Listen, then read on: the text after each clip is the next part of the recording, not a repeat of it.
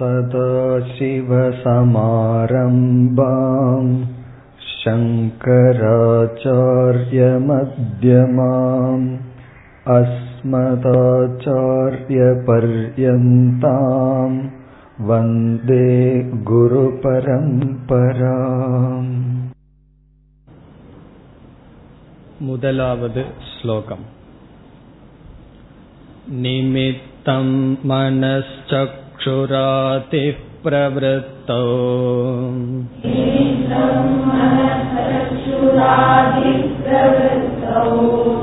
நிரஸ்தாகிலோபாதிராகாசகல்பக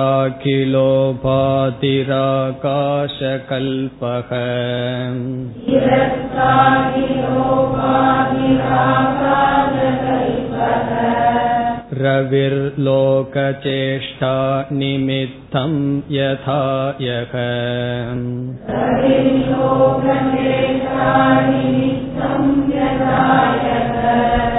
ச நித்யோபலப்திஸ்வரூபோஹமாத்மா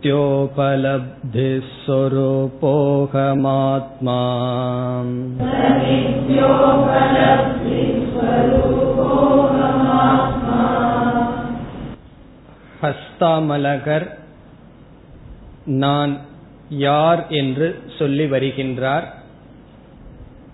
நீ யார் என்று சங்கரர் கேட்டதற்கு நான் ஆத்மஸ்வரூபம் அல்லது நான் எப்படிப்பட்டவனாக இருக்கின்றேன் என்று பதில் கூறி வருகின்றார்.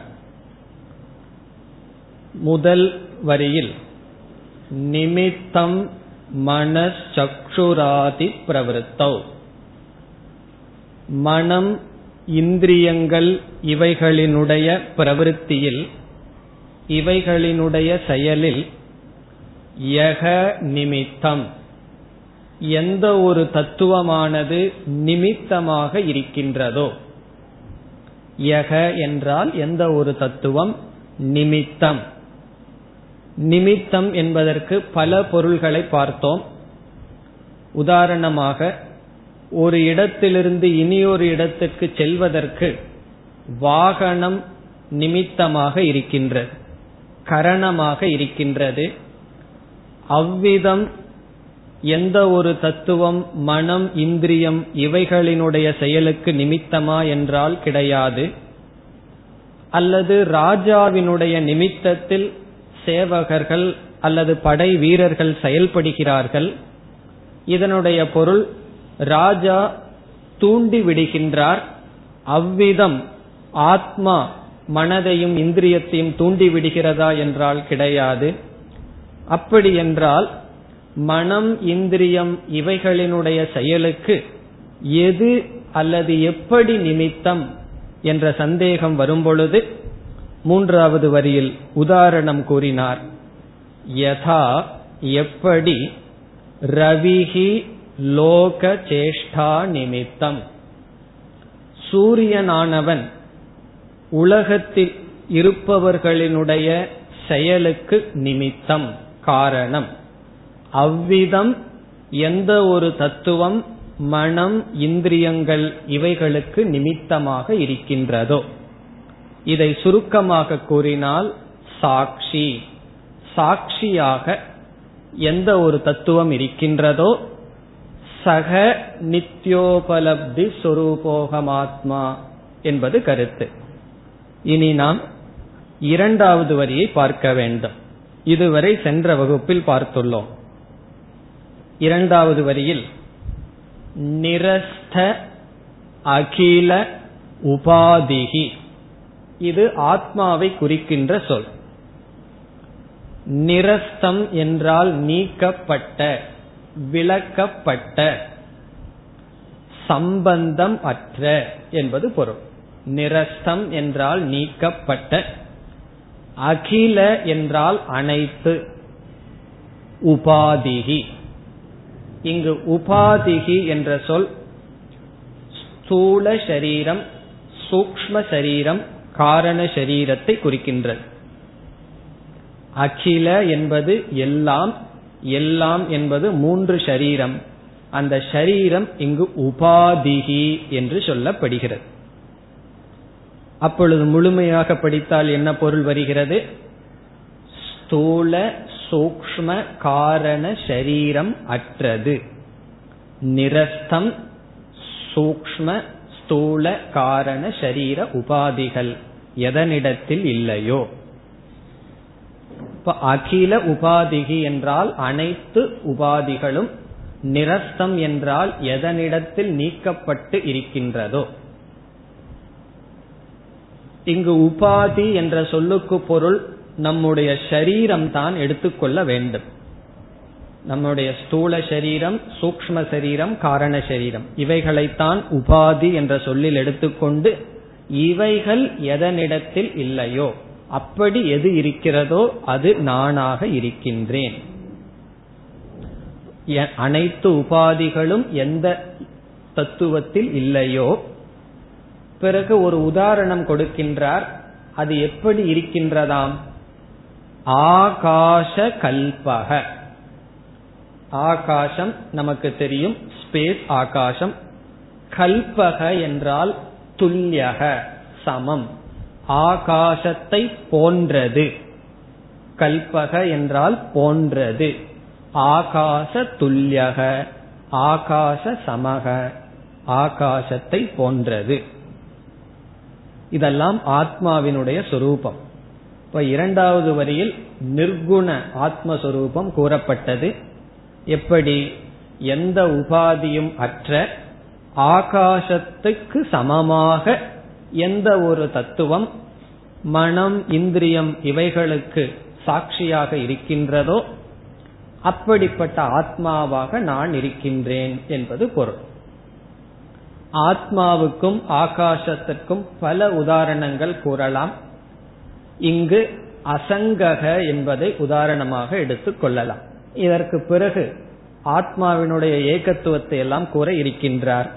எப்படி ஆகாசமானது எதோடும் சம்பந்தமற்றதாக இருக்கின்றதோ அப்படி நான் அசங்க சொரூபமாக இருக்கின்றேன், நான் சாட்சி சொரூபமாக இருக்கின்றேன். இது முதல் 3 வரியினுடைய சாரம்.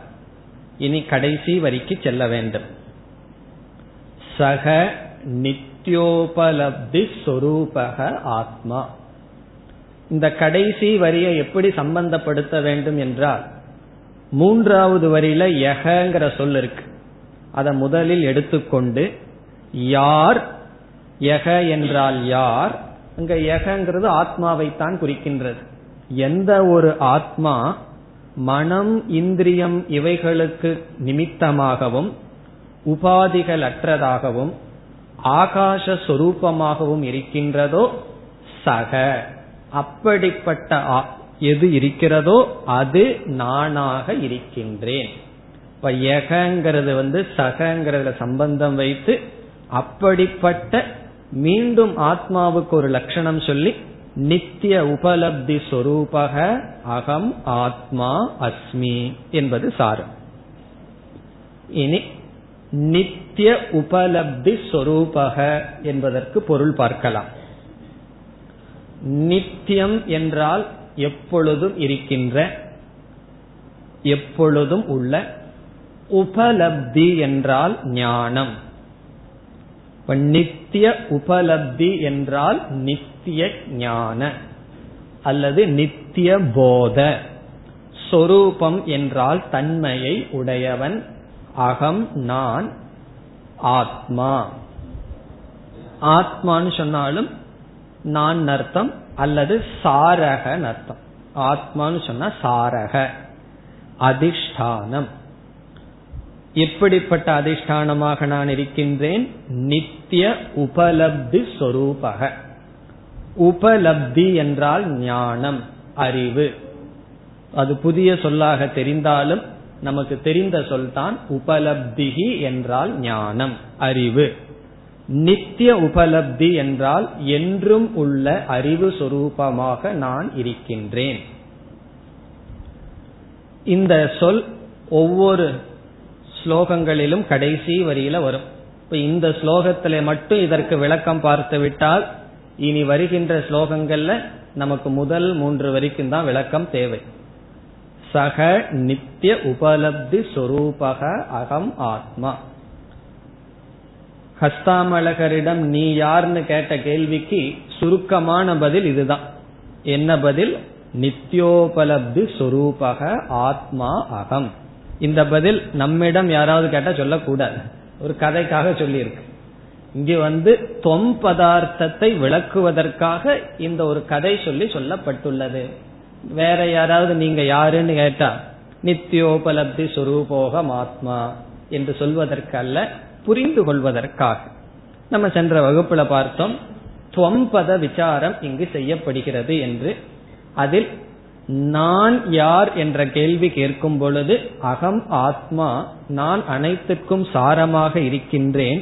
எப்படி சாரமாக இருக்கின்றேன், என்னுடைய தன்மை என்ன என்ற கேள்வி வரும் பொழுது நித்திய உபலப்தி சொரூபக.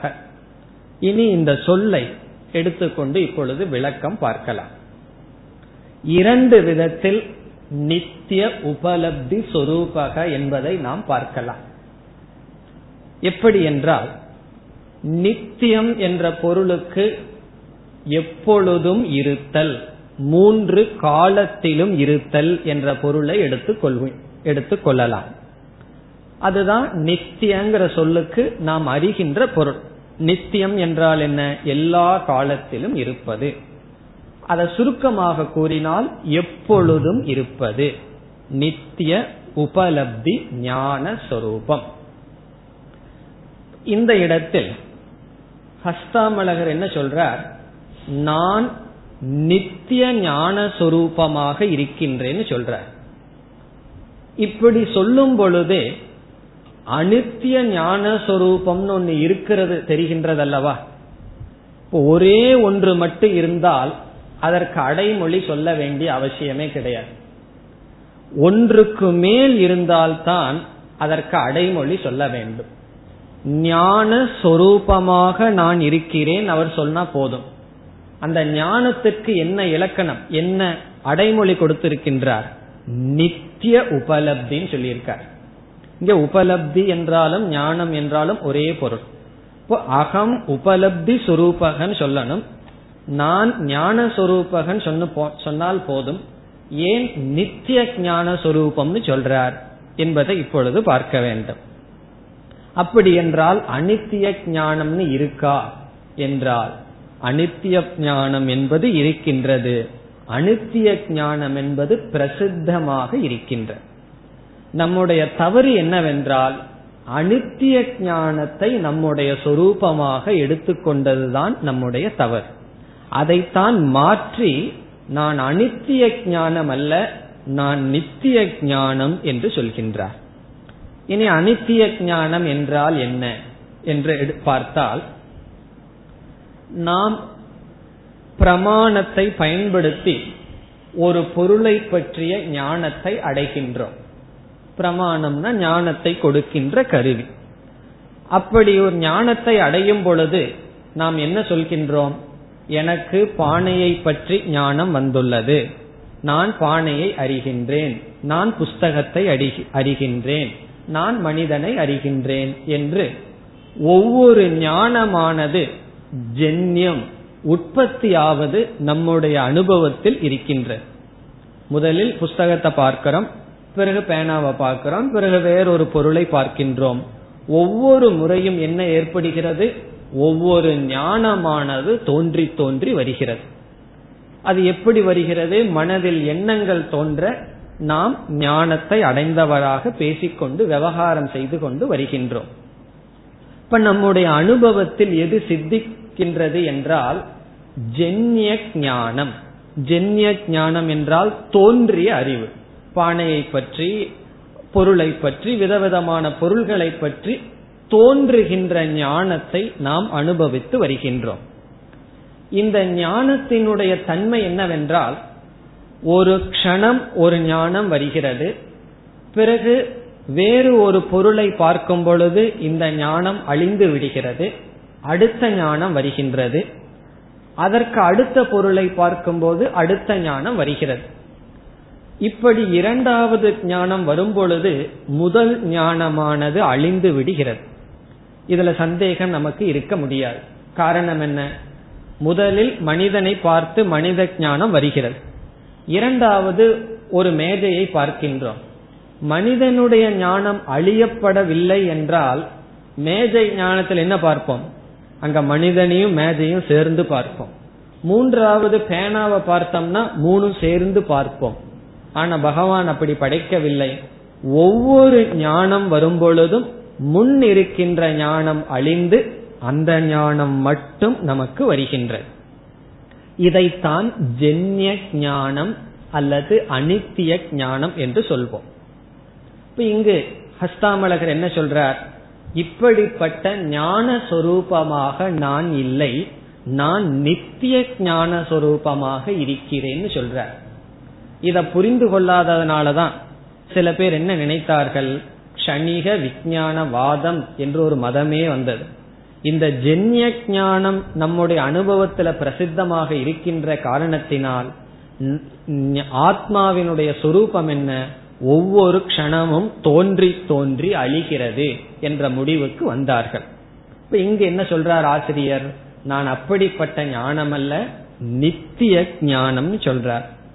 பிறகு நித்திய ஞானம் என்றால் என்ன எனில், நாம் சில ஞானங்களை எடுத்துக்கொண்டு பானையை பற்றிய ஞானம், புஸ்தகத்தை பற்றிய ஞானம், இந்த அறையை பற்றிய ஞானம் எடுத்துக்கொண்டால் 10 ஞானம் வந்தால் நாம் 10 விதமான ஞானம் என்று சொல்வது உண்மையில் என்ன என்று விசாரம் செய்து பார்த்தால் 10 விதமான விஷயங்கள், பொருள்களை 10 விதமான ஞானம்னு சொல்றோம். இப்ப கடஞானம், படஞானம், மடஞானம் சொன்னோம்னா அதுல என்ன மாறி வருகிறது என்றால் பொருள்கள் மாறி வருகின்றது, அதுல ஞானம் என்பது ஊடுருவி இருக்கின்றது. அப்படி பொருளை விட்டுவிட்டு, பொருள்கிறது என்ன, நாமரூபத்தை விட்டுவிட்டு, அது ஒரு பெயர், ஒரு உருவம், அதை விட்டுவிட்டு அதற்கு ஆதாரமாக இருக்கின்ற எந்த ஒரு அறிவு இருக்கின்றதோ அதுவாக நான் இருக்கின்றேன். இது பிரதிபோத விதிதம் மதம்னு கேனோபனிஷத்துல படிச்சிருக்கோம். நம்ம மனசுல ஒவ்வொரு எண்ணங்கள் விருத்திகளும் வருகின்றது. அந்த விருத்திக்குள், அந்த எண்ணங்களுக்குள் 2 அம்சம் இருக்கின்றது. ஒரு அம்சம் நாம ரூபம், இனி ஒரு அம்சம் சைத்தன்யம், அறிவு. அந்த அறிவாக நான் இருக்கின்றேன். அந்த அறிவு எப்பொழுது வந்தது, எப்பொழுது போனது என்றால் நித்தியம். நித்தியம் சொன்னா எவ்வளவு ஞானத்தை அடைந்தாலும் ஞானத்திற்குரிய விஷயங்கள் மாறி மாறி அழிந்து கொண்டு போகிறதே தவிர அந்த ஞானம் என்ற அறிவு மாறுவதில்லை. அந்த அறிவாக நான் இருக்கின்றேன். இப்ப நித்திய உபலப்தி சொரூபக என்றால் எல்லா அறிவுக்கும் அறியப்படும் பொருள் அல்லது நாமரூபங்களுக்கு ஆதாரமாக இருக்கின்ற அறிவு சொரூபமாக நான் இருக்கின்றேன். இப்ப நித்திய ஞானம் என்பது மாறாத அறிவு சொரூபமாக நான் இருக்கின்றேன் என்ற விதத்தில் நித்திய உபலப்திகி என்பதற்கு அழியாத ஞானம் என்பது பொருள். இனி இரண்டாவது கோணத்தில் பார்த்தால் நித்தியக என்ற சொல்லுக்கு நிர்விசேஷக என்று பொருள். இப்ப நித்திய உபலப்தி என்றால் என்ன பொருள்? நிர்விசேஷ உபலப்திகி. நிர்விசேஷ உபலப்திகி என்றால் நிர்குண உபலப்திகி, விசேஷமற்ற ஞான சொரூபம். இப்ப நித்திய உபலப்தி என்றால் நிர்விசேஷ உபலப்தி சொரூபக, விசேஷம் அற்ற ஞான சொரூபமாக நான் இருக்கின்றேன். இதனுடைய பொருள் என்ன? நம்முடைய மனதில் இருக்கின்ற ஞானத்தை எடுத்துக்கொண்டால் அதில் 3 அம்சங்கள் இருக்கின்றது. அதாவது ஒரு விருத்தி, ஒரு விருத்தியை எடுத்துக்கொண்டால், விருத்தினா மனதில் உள்ள எண்ணம், அந்த எண்ணம்ங்கிறத எடுத்து விசாரம் செய்தால் அதில் 3 அம்சம்.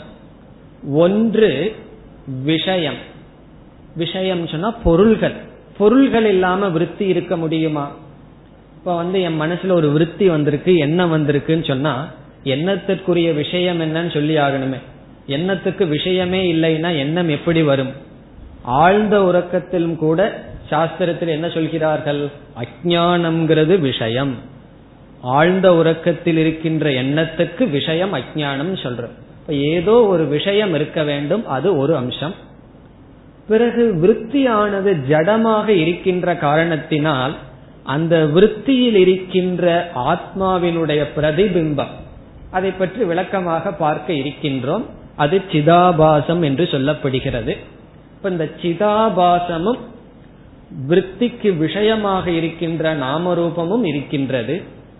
இந்த சிதாபாசத்துக்கு விசேஷம் இருக்கின்றது. விசேஷம் சொன்னா இந்த சிதாபாசம் பானையை பற்றிய ஞானம், புஸ்தகத்தை பற்றிய ஞானம் என்ற விசேஷத்துடன் கூடிய ஞானமாக இருக்கிறது. பிறகு இந்த இரண்டுக்கும் ஆதாரமாக ஒன்று இருக்கின்றது, அது நிர்விசேஷ ஞானம் அல்லது ஆத்மா, சச்சிதானந்த சொரூபம். அது நிர்விசேஷ ஆத்மா, அது மூன்றாவது. அந்த விருத்திக்கு ஆதாரமாக இருப்பது ஆத்மா. அப்படிப்பட்ட ஆத்மாவாக நான் இருக்கின்றேனே தவிர விருத்திக்குள் இருக்கின்ற விசேஷ ஞானமாக நான் இல்லை. இப்ப மூன்று அம்சம் என்ன?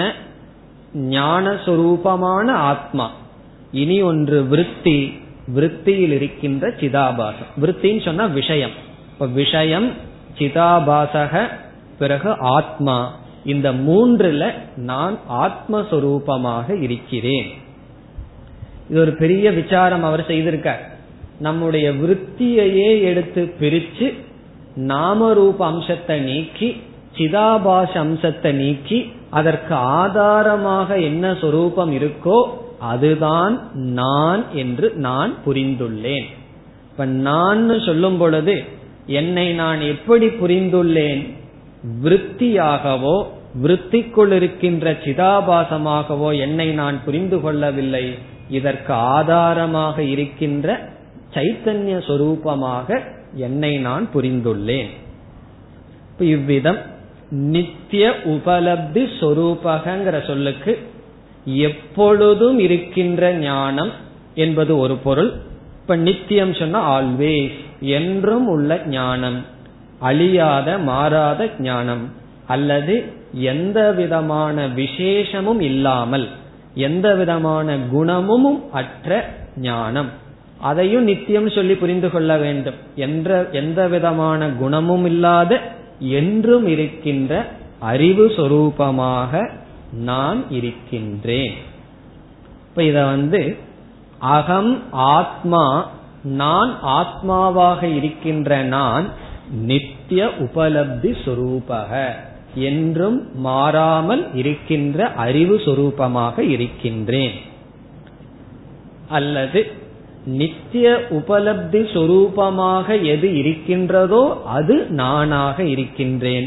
அதுவே ஆத்மா, அதுதான் அகம், அதுதான் நான் என்று பதில் சொல்கின்றார். முன்ன என்ன பதில் சொன்னார்? இந்த ஸ்லோகத்துக்கு முன்ன வராத இடத்துல நாகம் மனுஷ்யோ ந தேவயக்ஷகன்னு சொல்லி எதெல்லாம் நான் அல்லன்னு சொல்லி கடைசியில நிஜபோத ரூபகன்னு சொன்னார். அதை இங்கு விளக்குகின்றார். அப்படிப்பட்ட சைத்தன்ய சொரூபமாக நான் இருக்கின்றேன். இப்ப இந்த ஸ்லோகத்தினுடைய சாரம் அகம் சாட்சி, அகம் ஆத்மா, நித்திய உபலப்தி சொரூபக. இனிமேல் வருகின்ற ஸ்லோகங்களில் நான்காவது வரி இதேவாகத்தான் இருக்கும். சக நித்யோபலப்தி சொரூபோகம் ஆத்மா. இந்த முழுமையாக இந்த ஸ்லோகத்தை பார்த்தால் யகங்கிற மூணாவது வரியில் இருக்கிற கடைசி சொல்ல எடுத்து முதல்ல வச்சுட்டு யக, எந்த ஒரு ஆத்மாவானது மனம் சக்ஷுர் இவைகளினுடைய செயலுக்கு நிமித்தமாக, எப்படி நிமித்தமாக? சூரியன் மனிதர்களுடைய செயலுக்கு எப்படி நிமித்தமோ அப்படி நிமித்தமாக இருக்கிறதோ. பிறகு யக, எந்த ஒரு ஆத்மாவிடம் எந்த உபாதிகளும் இல்லையோ, எந்த ஒரு ஆத்மா ஆகாசத்துக்கு சமமாக இருக்கிறதோ அந்த நித்திய உபலப்தி ஞான சொரூபமாக நான் இருக்கின்றேன். இது முதல் ஸ்லோகத்தினுடைய சாரம். இனி இரண்டாவது ஸ்லோகத்திற்கு செல்லலாம். யமக்னியுஷ்ணவன் நித்யபோதஸ்வரூபம்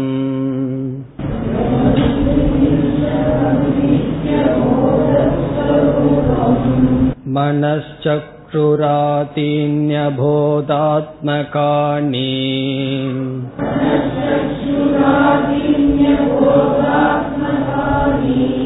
பிரவர்த்தந்த ஆஶ்ருத்ய நிஷ்கம்பமேகம்.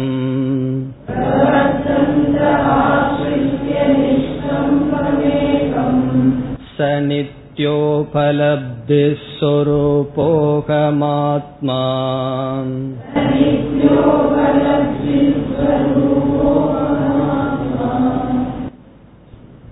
இந்த ஸ்லோகத்தினுடைய சாரம் அகம் சர்வ அதிஷ்டானம், நான் அனைத்துக்கும் ஆதாரமாக இருக்கின்றேன், அதிஷ்டானமாக இருக்கின்றேன்.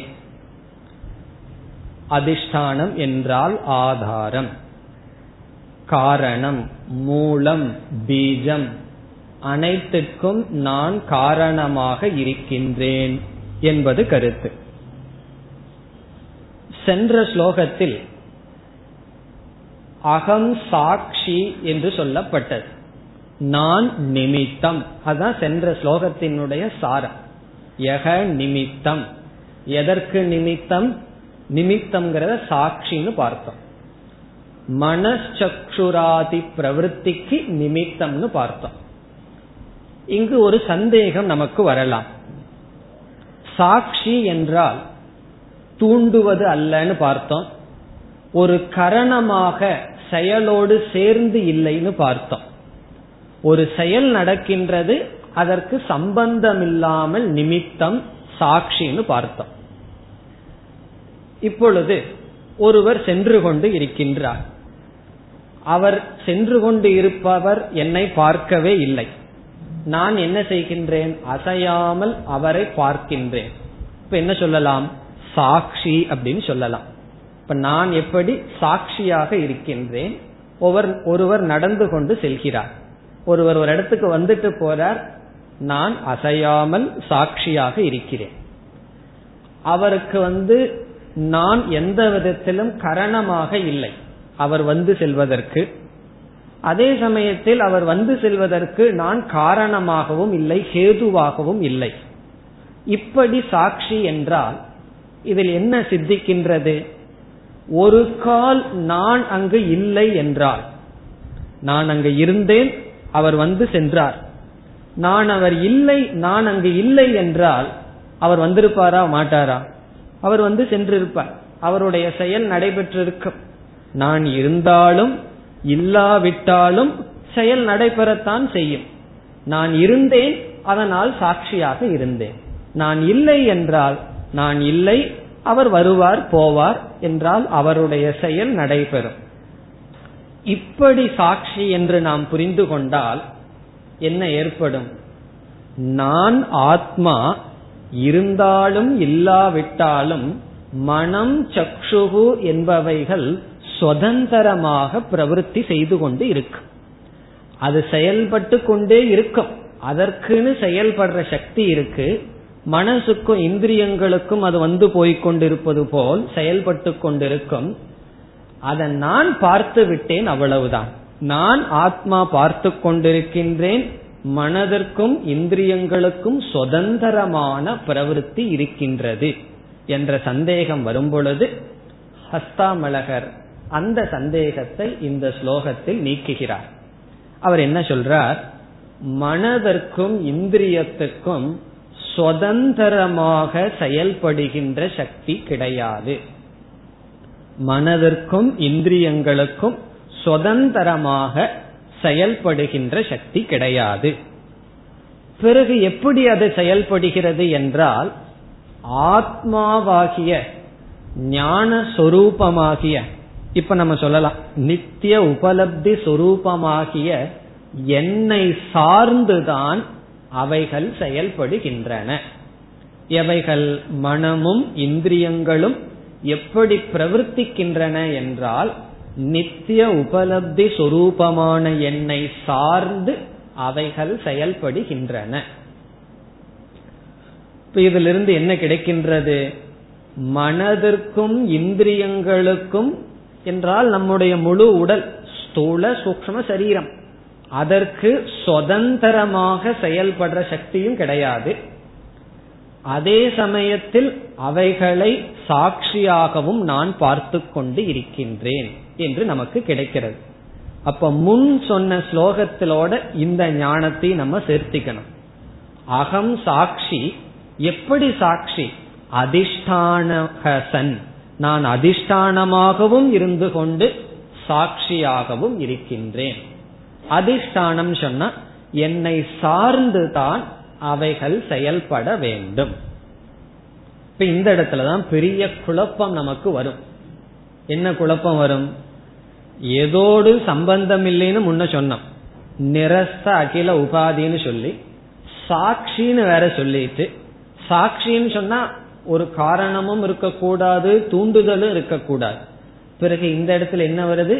என்னை சார்ந்துதான் மனசு இந்திரியங்கள் எல்லாம் செயல்படுதுன்னு சொல்றார். இது எப்படி நாம் புரிந்து கொள்ள வேண்டும் என்றால், என்னை சார்ந்து அவைகள் செயல்படுகிறது என்றால் என்னை சார்ந்து அவைகளினுடைய இருப்பு இருக்கின்றது, அவைகளினுடைய இருப்புக்கே நான் காரணம். இதிலிருந்து என்ன முடிவுக்கு வரணும்ங்கிறத அடுத்த ஸ்லோகத்துல சொல்லுவார். என்ன முடிவுக்கு வரணும் அது அடுத்த ஸ்லோகத்துல வரும்.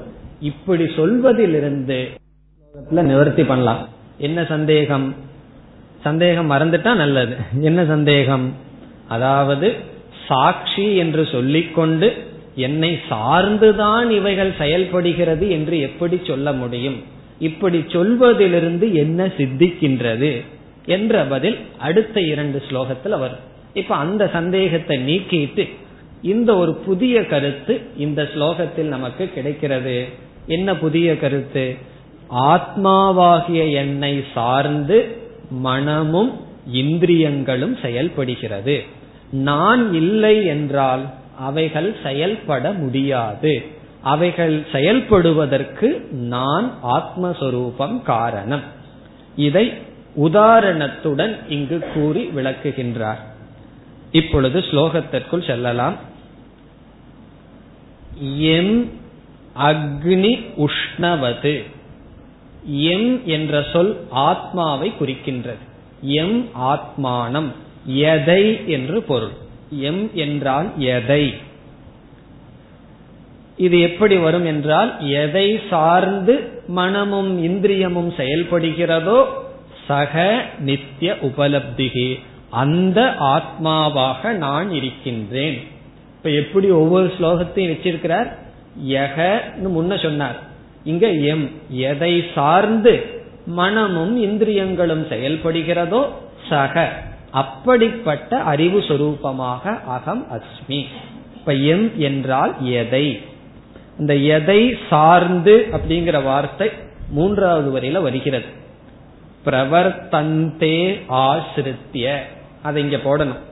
எம் ஆசிரித்ய, எதை சார்ந்து. ஆசிரித்யன்னு சொன்னா சார்ந்து, எதனுடைய உதவி கொண்டு, எதனுடைய உதவியினால் இவைகள் செயல்படுகிறதோ, மனம் இந்திரியம் செயல்படுகிறதோ என்பது கருத்து. அதற்கு ஒரு உதாரணம் சொல்றார். அக்னி உஷ்ணவது, அக்னியினுடைய உஷ்ணத்தை போல. அக்னி என்றால் நெருப்பு, உஷ்ணம் என்றால் உஷ்ணம் சூடு. அக்னியினுடைய உஷ்ணம் வது என்றால் போல. இதனுடைய அர்த்தம் என்ன? இங்க அக்னி உஷ்ணம்னு 2 பொருள் சொல்லியிருக்க. அங்க 2 பொருள் இருக்கின்றதா என்றால், அக்னி தான் உஷ்ணமாக இருக்கின்றது. இப்ப நீர் உஷ்ணமாக இருக்கிறதுன்னு வச்சுக்கோமே. என்ன சொல்லலாம்? இந்த நீரானது எந்த அக்னியினுடைய உஷ்ணத்தை ஆசிரித்திய, அக்னியினுடைய உஷ்ணத்தை எடுத்துக்கொண்டு நீரானது உஷ்ணமாக இருக்கிறதோ, அப்ப நீருக்கு சுதந்திரமாக உஷ்ணமாக இருக்கின்ற தன்மை இருக்கிறதா என்றால் இல்லை. அப்படி இருந்தால் அது யாருடைய உஷ்ணத்தை எடுத்துள்ளது? அக்னியினுடைய உஷ்ணத்தை எடுத்துள்ளது. தண்ணீர் உஷ்ணமாக இருக்க அக்னியினுடைய உஷ்ணத்தை வாங்கியுள்ளது. இனி அக்னி உஷ்ணமாக இருக்க யாருடைய உஷ்ணத்தை வாங்கியுள்ளது? அதுவே. அதுவே உஷ்ணஸ்வரூபம். இப்ப அக்னியானது உஷ்ணஸ்வரூபமாக இருக்கிறது, நீரானது அக்னியினுடைய உஷ்ணத்தை வாங்கி உஷ்ணமாக இருக்கிறது.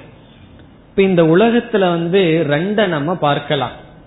ஒன்று அந்த சொரூபமாக அது இருப்பது, இனி ஒன்று இனியொருவருடைய சொரூபத்தை வாங்கிட்டு தன்னிடம் வைத்து கொள்ளுதல். இப்ப உஷ்ணத்தை ரெண்டு இடத்துல பார்க்கலாம். ஒன்று ஒரிஜினல், எது உஷ்ணஸ்வரூபமோ அங்க உஷ்ணத்தை பார்க்கலாம். இனி ஒன்று எது உஷ்ணஸ்வரூபத்தை வாங்கி கொண்டதோ அதனிடமும் உஷ்ணத்தை பார்க்கலாம். இங்க ஞானத்தை நம்ம ரெண்டு இடத்துல பார்க்க போறோம். ஒன்று ஆத்மாவிடம், இனி ஒன்று அந்த அறிவை எது வாங்கி கொள்கின்றதோ நம்முடைய அந்த கரணம், அங்கும் அறிவு இருக்கின்றது.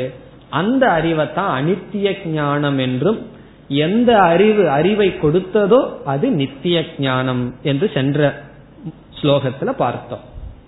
இவ்விதம் அக்னியினுடைய உஷ்ணத்தை போல என்றால் எப்படி அக்னியினுடைய உஷ்ணத்தை வாங்கிக் கொண்டு நீரானது உஷ்ணமாக இருக்கிறதோ அதுபோல் ஆத்மாவினுடைய சைத்தன்யத்தின், ஆத்மாவினுடைய அறிவை வாங்கிக் கொண்டு மனம் இந்திரியங்கள் செயல்படுகிறது என்பது பொருள். இனி அடுத்த சொல் நித்திய போத சொரூபம். இங்க ஆத்மாவுக்கே மீண்டும் விளக்கம் சொல்றார். இந்த சொல் ஆத்மஸ்வரூபத்தை குறிக்கின்றது. எம்ங்கிறதுக்கு அடுத்ததாக இதை போட்டுக்கணும். எம் எந்த ஆத்மா எப்படி நித்திய போத சொரூபமாக இருக்கிறதோ. இதனுடைய அர்த்தம் என்ன? நித்தியம்ங்கிற வார்த்தை நமக்கு தெரியும். போதக அப்படிங்கிறதுக்கு உபலப்தி, சொரூபகங்கிறது தெரியும். அப்ப கடைசியில் இதனுடைய அர்த்தம் என்ன? நித்திய உபலப்தி சொரூபம், நித்திய ஞான சொரூபம். சென்ற மந்திரத்தில் 4வது வரியில பார்த்தமே, அல்லது ஒவ்வொரு மந்திரம் அல்ல ஒவ்வொரு ஸ்லோகத்தினுடைய 4வது வரியிலும் வரும் அல்லவா, அந்த நித்திய உபலப்தி சொரூபம் தான் இங்கு சொல்லப்படுகிறது. நித்திய போத சொரூபம் என்றும் அறிவு சொரூபமாக இருக்கின்ற எந்த ஆத்மாவை சார்ந்து இந்திரியங்கள் மனம் செயல்படுகிறதோ என்பது பொருள். இந்த இடத்தில் நித்தியம்ங்கிற சொல்ல போதகங்கிற சொல்லுக்கு அடைமொழியாக எடுத்துக்கொண்டால் 4வது வரைக்கும் இதற்கும் அர்த்த வேறுபாடு இருக்காது. இப்ப நித்திய போதகனா என்றும் உள்ள அல்லது நிர்விசேஷ அறிவு சொரூபமாக எந்த ஒரு ஆத்மா இருக்கிறதோ என்று அதே பொருள். அல்லது ஒரே பொருள் 2 வரியில வருதே, பொருள் வேறுபாடு சொல்ல வேண்டும் என்றால் நித்திய போத சொரூபக இஸ் ஈக்வல் டு நித்திய உபலப்தி சொரூபகன்னு வந்து விடுகிறது. இதற்கு தனி அர்த்தம் கொடுக்கணும்னா என்ன செய்யலாம்?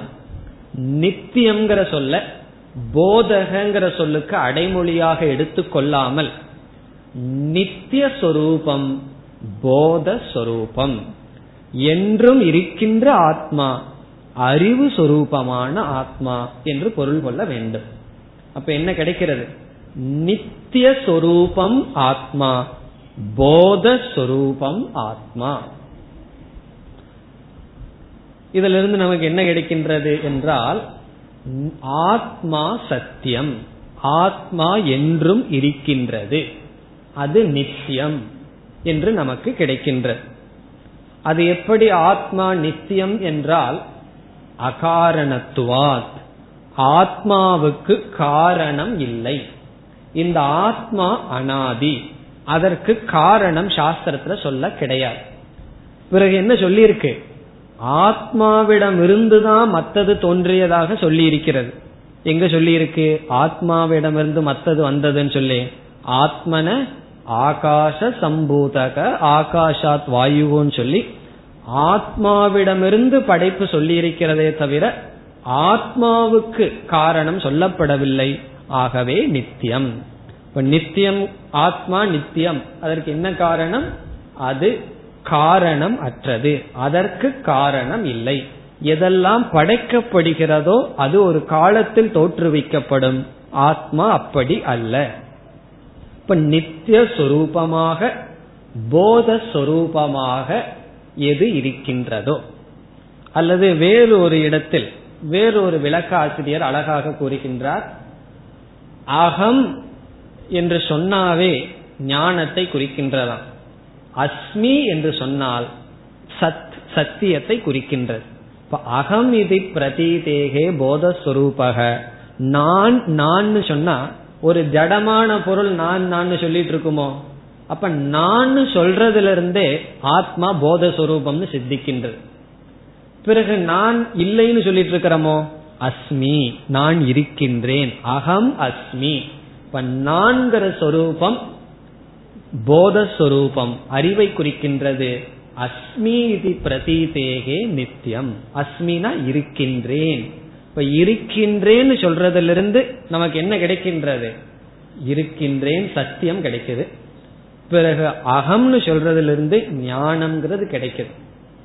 இப்போ ஒவ்வொரு நாளும் அகம் அஸ்மி அகம் அஸ்மின்னு சொல்லிட்டே இருக்கிறேன்னு ஏன் சம்சாரியா நான் ஏன் சொல்லிட்டு இருக்கேன்னு சொன்னா, அகம் அஸ்மின்னு சொல்றோம், ஆனா அந்த அஸ்மிங்கிறது நித்தியமான அஸ்மியா அல்லது அனித்தியமான அஸ்மியான்னு கேட்ட எப்படி புரிஞ்சுக்கிறோம்?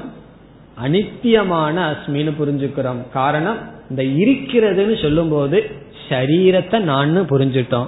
சரீரத்தை நான் புரிஞ்சா சரீரத்தினுடைய அனித்தியத்துவம் நமக்கு வந்து விடுகிறது. அதே போல அகம் ஞானஸ்வரூபம்னு சொல்லும் பொழுது, விருத்தி ஞானத்தை நான் சொல்லும் பொழுது அதுவும் அனித்தியம் ஆகின்றது.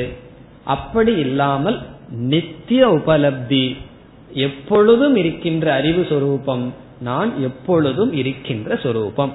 அதனாலதான் சத்தியம் ஞானம் அனந்தம்ங்கிற இடத்துல அனந்தம்ங்கிற சொல்ல எடுத்து சத்தியம்ங்கிற சொல்லுக்கும் ஞானம்ங்கிற சொல்லுக்கு அடைமொழியா போட்டுக்கணும். எப்படிப்பட்ட சத்தியம்? அனந்தம் சத்தியம், அனந்தம் ஞானம், என்றும் உள்ள அறிவு சொரூபம்.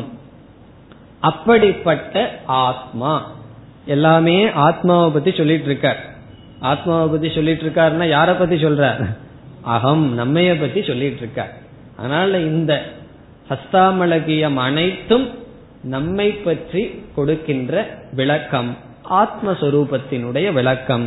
நித்திய போத ஸ்வரூபம் ஆசிரித்திய இப்படிப்பட்ட இதை சார்ந்து இரண்டாவது வரியில் மனச்சக்ஷுராதீனி, மனக நம்முடைய மனம், மனம்ங்கிறது மனம் சித்தம் புத்தி அகங்காரம் அனைத்தும் முழு அந்த கரணம். சக்ஷுராதீனி கண் முதலிய இந்திரியங்கள், ஸ்தூல சரீரம் முதல் கொண்ட அனைத்தும். மனச்சக்ஷுராதீனி பிறகு மூன்றாவது வரியில பிரவர்த்தந்தே என்று எடுத்து சேர்த்தி கொள்ள வேண்டும். எந்த ஆத்மாவை சார்ந்து மனம் முதலியவைகள் பிரவர்த்தந்தே செயல்படுகின்றனவோ. இப்ப முன்ன என்ன சொன்னார்? மனசக்ஷரனுடைய பிரவருத்திக்கு நான் நிமித்தம்னு சொன்னார். இப்ப என்ன சொல்றார்? என்னை சார்ந்துதான் அவைகளினுடைய பிரவருத்தி, அவைகள் செயல்படுகின்றன. அவைகள் செயல்பட வேண்டும் என்றால் என்னை சார்ந்துதான் அவைகள் செயல்படுகின்றன. பிறகு அடுத்த சந்தேகம் நமக்கு வரலாம், மனதிற்கும் இந்திரியங்களுக்கும் ஏன் ஆத்மாவை சார்ந்து செயல்படுகின்ற நிலை வந்துவிட்டது? ஒருவர் என்னிடம் கடன் வாங்குறாருன்னு சொன்னா அவருக்கு ஏன் அந்த நிலை வந்தது என்றால் அவரிடம் பொருள் இல்லை, அந்த காரணத்தினால் பொருளை இனியொருவரிடம் வாங்குறார். அப்படி மனதுக்கும் இந்திரியத்துக்கும் ஆத்மாவை சார்ந்து இருந்து செயல்படுகின்ற நிலைக்கு காரணம் என்ன? இரண்டாவது வரியில் அடுத்த சொல்லல சொல்றார், அபோதாத்ம காணி. அபோதாத்ம காணிங்கிற சொல் மனச்சக்ஷுராதீனி என்பதற்கு அடைமொழி. இது எப்படிப்பட்ட மனம் இந்திரியமாம்? அபோதாத்மகம். போதக என்றால் அறிவு, அபோதக என்றால் ஜடம், ஆத்மகம்னா சொரூபம், ஜடஸ்வரூபம் அர்த்தம். அபோதாத்ம காணி என்றால் ஜடஸ்வரூபங்களாக இருக்கின்ற மனமும் கண்களும் இந்திரியங்களும். அபோதாத்ம காணிங்கிறத முதல்ல போட்டுக்கணும். அதோ அபோதாத்ம காணி மனசக்ஷுராதீனி ஆத்மானம் ஆசிரித்ய பிரவர்த்தந்தே. இதுக்கு தான் ஹேது கர்ப்ப விசேஷணம் சொல்றது.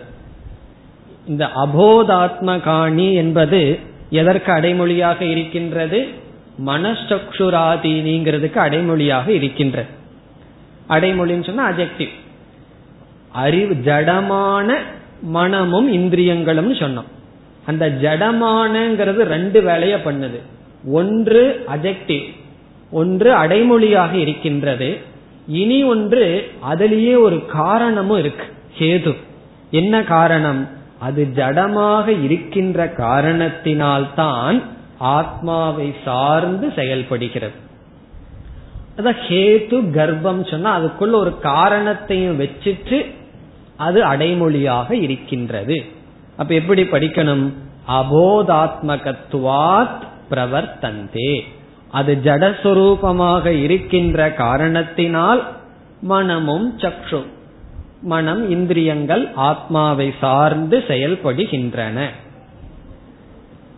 பிறகு அடுத்த கேள்வி நமக்கு வரலாம். மனமும் இந்திரியமும் அபோதாத்மகம் ஜடஸ்வரூபம்னு எப்படி சொல்கிறீர்கள்?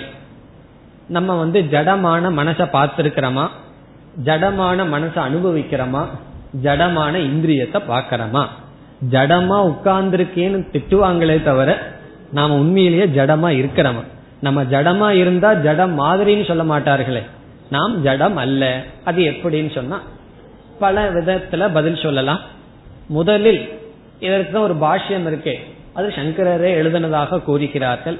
அதுல என்ன பதில் சொல்லப்படுகிறதுன்னு சொன்னா, சாஸ்திரம் என்ன சொல்லி இருக்குன்னா, நான்யதோதோஸ்தி திரஷ்டா ந அன்யஹ அதஹ அஸ்தி திரஷ்டான்னு சொல்லியிருக்கு.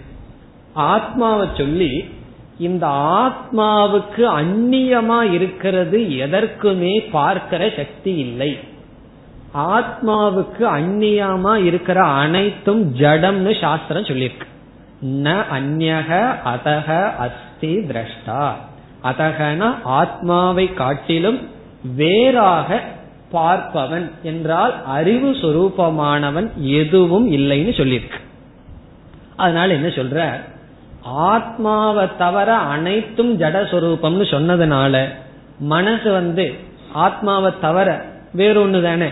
ஆகவே மனமும் இந்திரியங்களும் ஜடம் சொல்லி ஸ்ருதியினுடைய பிரமாணத்தை கொண்டுதான் நாம் மனதும் இந்திரியங்களும் சுவாவமாக ஜடம்ங்கிற முடிவுக்கு வர முடியும். நம்ம அனுபவிக்கிறது ஜடமா அனுபவிக்காவிட்டாலும் அதனுடைய சொரூபம் ஜடம்ங்கிற அறிவு நாம் சாஸ்திரத்திலிருந்து தான் எடுத்து கொள்கின்றோம். அதனாலதான் விஞ்ஞானிகளுக்கு இன்னைக்கும் ஒரு பெரிய புதிராக இருக்கின்றது, மனசுல இருக்கின்ற சைத்தன்யம் எங்கிருந்து வந்தது. இன்றும் கண்டுபிடிக்க முடியவில்லை, என்றும் கண்டுபிடிக்க முடியாது. காரணம் என்ன? அவர்கள் என்ன முடிவு செய்து விட்டார்கள், சைத்தன்யம் என்பது ஒரு குணம், அது வந்து செல்கின்றது. இப்ப மனசுதான் அவங்களுக்கு சப்ஸ்டன்ஸா போச்சு, சாரமா போச்சு. அவங்க என்ன நினைக்கிறார்கள், இந்த மனம்ங்கிற ஒரு பொருள்ல அறிவுங்கிறது எங்கேயோ இருந்து வந்து போகுதே, மிஸ்டரியா இருக்கே, கண்டுபிடிக்க முடியலையேன்னு சொல்றாங்க. நம்ம என்ன சொல்றோம், பொருள் சைத்தன்யம், மனசு செல்கின்றது. இதுதான் உள்டான்னு சொல்றது, ஜஸ்ட் ஆப்போசிட். எப்படி சைத்தன்யத்தை சாரமா வச்சுட்டு மனசு வந்துட்டு போகுதுன்னு சொல்றோம், அவங்க என்ன சொல்கிறார்கள், மனச சாரமாக வைத்துக்கொண்டு இந்த மனசுக்கு கான்சியஸ்னஸ் அறிவு எங்கிருந்து வந்தது என்று விசாரம் செய்து கொண்டு இருக்கிறார்கள். அதனால நம்ம மனது ஜடம் என்பது அனுபவத்துல நிரூபிக்கவே முடியாது. காரணம் என்ன? அனுபவத்துல ஒன்ன நிரூபிக்கணும்னு சொன்னா ஏதாவது ஒரு சமயத்துல ஜடமான மனசை நம்ம பார்த்திருக்கணும். ஜடமான மனசை நம்ம பார்த்ததே இல்லை, பார்க்கவே முடியாது. அதனால அனுபவ ரீதியாக மனம் சுபாவமாக ஜடம்னு சொல்ல முடியாது. இங்க ரொம்ப தைரியமா ஹஸ்தாமலகர் சொல்லிட்டார், அபோதாத்ம காணின்னு சொல்லிட்டார். எந்த தைரியத்துல சொன்னார்? ஸ்ருதி பலாத். இதுதான் ஸ்ருதி பலம்னு சொல்றது. ஸ்ருதி பலம் சொன்னா சாஸ்திரத்துல சொல்லி இருக்கிற கருத்தை எடுத்துட்டு அதனுடைய பலத்தில் பேசப்படுகிறதே தவிர நது அனுபவ அனுமான பலாத், அவருடைய அனுபவத்திலேயோ அல்லது அதாவது அனுமானத்திலேயோ இவர் இந்த கருத்தை கூறவில்லை. அபோதாத்மகாணி மனச்சக்ஷுராதீனி, ஜடமாக இருக்கின்ற மனமும் இந்திரியங்களும் எந்த ஆத்மாவை சார்ந்து செயல்படுகின்றனவோ. இனி ஒரு கருத்து, ஆத்மா ஜடம், ஆத்மா சைத்தன்ய சொரூபம், மனம் இவைகள் ஜடம்னு சொல்றோம். இது ஏன், எந்த காரணத்தினால் இதை நம்ம ஜடமாக அனுபவிக்க முடியவில்லை என்பது கேள்வி. ஆத்மா சைத்தன்ய சொரூபம், மனது ஜட சொரூபம்னு சொல்றோம். இனி ஒன்னையும் சொல்லிடுறோம், அது ஜடம்ங்கிறத அனுபவிக்கவே முடியாது. மற்றவங்க கிட்ட போய் சொல்லணும்னா அதான். இப்ப எனக்கு பகவானுடைய காட்சி வந்ததுன்னு ஒருவர் சொல்றாருன்னு வச்சுக்கோமே, எங்க பார்த்தீங்கன்னா என் கண்ணுக்கு தெரிகிறார், எனக்கு தெரியலன்னா அது உனக்கெல்லாம் தெரிய மாட்டார் எனக்கு மட்டும் தெரிகிறாருன்னு என்ன அர்த்தம் ஆகுது? நான் சொல்றத அப்படியே நம்ப வேண்டும் என்பது பொருள். அப்படி மனமானது ஜடஸ்வரூபம் என்று சொல்லுவோம், ஆனா அதை அனுபவிக்க முடியாதுன்னு சொன்னா காரணம் என்ன என்றால், எங்கேயும் சாஸ்திரத்தினுடைய துணை கொண்டுதான் அந்த காரணத்துக்கு போகணும். இந்த உலகத்துல எத்தனையோ பொருள்கள் படைக்கப்பட்டுள்ளது, படைக்கப்பட்டுள்ள பொருள்களில் சூக்ஷ்மமான பஞ்சபூதங்கள் தோன்றின முதலில். தத்துவபோதத்துக்கு போகணும், காரணமாக இருக்கின்ற மாயையிலிருந்து சூக்ஷ்மமான பஞ்சபூதங்கள் தோன்றின. அதுக்கப்புறம் என்னமோ ஆச்சு, அதுக்கு பேர் தான் பஞ்சீகரணம்னு சொல்றது. ஒரு சின்ன கணக்கு தான். அந்த பஞ்சீகரணம் பண்ணி என்ன ஆச்சுன்னா நம்ம பார்க்கிற ஸ்தூல பூதங்கள் வந்தன. இந்த ஸ்தூல பூதங்கள் ஆத்மாவினுடைய சத் அம்சத்தை மட்டும் பிரதிபிம்பிக்கும். எந்த பூதத்தை பார்த்தாலும் இருக்கு இருக்குன்னு தானே சொல்றோம். அப்ப ஆத்மாவினுடைய சத் அம்சம், சத் என்ற தன்மை ஸ்தூல பஞ்சபூதங்கள் வெளிப்படுத்துகின்றன. அதனாலதான் இது இருக்கு அது இருக்கு, அக்னிகி அஸ்தி வாயுகு அஸ்தின்னு சொல்றோம். சூக்ஷ்ம பூதங்களுக்கு ஆத்மாவினுடைய அறிவு சொரூபத்தையும் பிரதிபிம்பிக்கின்ற தன்மை இருக்கின்றது. இந்த சூக்ஷ்ம பூதங்களினுடைய சேர்க்கை தான் நம்முடைய மனம் இந்திரியங்கள். இப்ப நம்முடைய மனம் இந்திரியங்கள் பஞ்ச சூக்ஷ்ம பூதங்களின் இருந்து தோன்றின. அதற்கு சுபாவமா என்ன சக்தி இருக்கின்றது? ஆத்மாவினுடைய சித் அம்சத்தை பிரதிபிம்பிக்கின்ற சக்தி என்றும் இருக்கின்றது. ஆகவே மனதில், இந்திரியங்களில் அல்லது சூக்ஷ்ம சரீரத்தில் சிதாபாசம் என்றும் இருக்கின்ற காரணத்தினால், ஆத்மாவினுடைய பிரதிபிம்பம் இருக்கின்ற காரணத்தினால் அது என்றும் அறிவு சொரூபமாக தெரிந்து கொண்டு இருக்கின்றது. ஒரு இடத்துல சங்கரர் சொல்றார், அதனால் தான் இன்னைக்கு இவ்வளவு குழப்பம். இதுல சாஸ்திரத்துக்குள்ள குழப்பம், மற்றவங்க குழம்புனா பரவாயில்ல, பெரிய பெரிய வாதிகளே ஏன் குழம்பி விட்டார்கள்னா அதனால் சொல்றார். அதையேவ அத்திர விப்ரதி பத்திகின்னு ஒரு இடத்துல சூத்திர பாஷ்யத்துல சொல்றார். எல்லா எல்லா விதமான வாதிகளையும் நிராகரிச்சுட்டு அவருக்கு சந்தேகம் வருது, இந்த சின்ன விஷயத்த ஏன் இவ்வளவு தப்பா புரிந்து கொண்டார்னு சொல்லி. அப்ப சொல்றார், இந்த மனசு எல்லா காலத்திலையும் அறிவு சொரூபமாக தெரிந்து கொண்டிருக்கின்ற காரணத்தினால்தான் பலர் இதை ஜடம் என்று புரிந்து கொள்ள முடியவில்லை. அதை இங்க ஹஸ்தாமலகர் சொல்றார், அபோதாத்ம காணி ஜடஸ்வரூபமான மனசும் இந்திரியங்களும். இனி மூன்றாவது வரைக்கும் வந்தா பிரவர்த்தந்தே ஆசிரித்ய, பிரவர்த்தந்தான் இருக்கு சந்தி ரூல் படி, பிரவர்த்தந்தே அவைகள் செயல்படுகின்றன, ஆசிரித்ய சார்ந்து. எதை சார்ந்துன்னா முதல் வரியில எம் நித்திய போத சொரூபம், அறிவு சொரூபமாக இருக்கின்ற ஆத்மாவை சார்ந்து ஜடமான மனதும் இந்திரியங்களும் செயல்பட்டு கொண்டிருக்கின்றன. இனி மீண்டும் ஆத்மஸ்வரூபத்தை விளக்கிறார், நிஷ்கம்பம் ஏகம். அந்த ரெண்டு சொல்லையும் எம்ங்கிற இடத்துல சேர்த்துக்கணும். எம் ஆத்மானம், எப்படிப்பட்ட ஆத்மா? நிஷ்கம்பம். நிஷ்கம்பம் என்றால் செயலற்றது, மோஷன்லெஸ். நிஷ்கம்பம்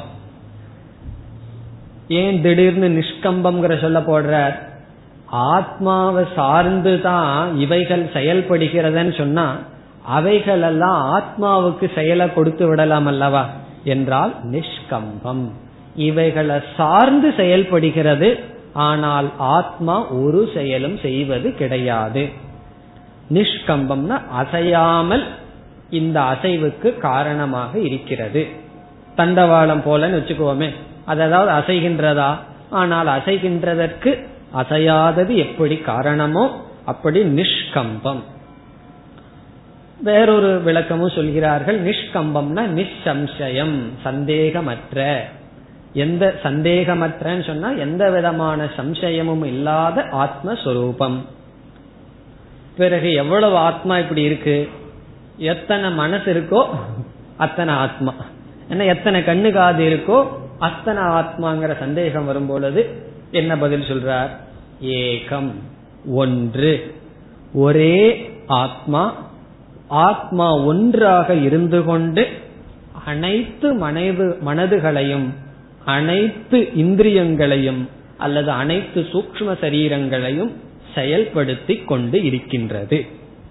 செயல்படுத்தி கொண்டிருக்கின்றதுன்னு சொன்னா எப்படி என்றால் ஆத்மா தூண்டுவதில்லை, ஆத்மாவினுடைய இருப்பில் அவைகள் லப்த சத்தாக, அவைகள் சத்தையும் சித்தையும் வாங்கிக் கொண்டு பெற்றுக்கொண்டு செயல்பட்டு கொண்டு இருக்கின்றன.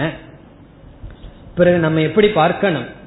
இந்திரியங்களும் மனசும் செயல்படும் பொழுது இந்த ஸ்லோகத்தை படிச்சுட்டு ஆத்மாவினுடைய இருப்புல இந்திரிய மனசு செயல்படுது எனக்கு என்னன்னு கேட்க கூடாது. என்னுடைய ஆத்மாவினுடைய பிரசன்ஸ்ல மனமும் இந்திரியங்களும் செயல்படுகின்றன. இப்ப மனசு இந்திரியம் செயல்படும் பொழுது நம்ம எப்படி பார்க்கணும்? நான் செய்யவில்லை, நான் செயல்படவில்லை, மனதும் இந்திரியங்களும் என்னுடைய என்னை சார்ந்து செயல்படுகிறது. இப்படி நமக்கு ஞானம் வந்துட்டா மனது என்னென்னலாம் செய்யுதோ அது நம்மை பாதிக்காது, இந்திரியம் என்னென்னலாம் செய்யுதோ அது நம்மை பாதிக்காது. காரணம் என்ன? அவைகளே என்னை சார்ந்து செயல்படுகின்றன. இப்ப நான்கிற புத்தி எங்க இருக்கு? மனசுலயும் இந்திரியத்திலயும் இருக்கிறதுனால அவைகளினுடைய ஒவ்வொரு செயலும் என்னை பாதிக்கின்றது. ஹஸ்தாமலகர் என்ன சொல்றார்? நான் அந்த லிஸ்ட்ல இல்ல, மனம் இந்திரியத்தில் இல்ல, அதற்கு ஆதாரமாக இருக்கின்றேன். இப்ப முதல் இரண்டு ஸ்லோகத்தினுடைய சாரம் என்ன? அகம் ஆதார ரூப சாட்சி. நாலாவது வரி அதேதான், சக நித்யோபலப்தி ஸ்வரூபோகம் ஆத்மா. இனி அடுத்த இரண்டு ஸ்லோகங்களில் இந்த மனம் இந்திரியம் சிதாபாசம் இவைகள் மித்தியா, அது ஒரு முக்கியமான கருத்து, அதை நிலைநாட்டுகின்றார். அதை அடுத்த வகுப்பில் பார்க்கலாம். ஓம் பூர்ணமதః பூர்ணமிதம் பூர்ணாத் பூர்ணமுதச்யதே பூர்ணஸ்ய பூர்ணமாதாய பூர்ணமேவாவசிஷ்யதே. ஓம் சாந்தி சாந்தி சாந்தி.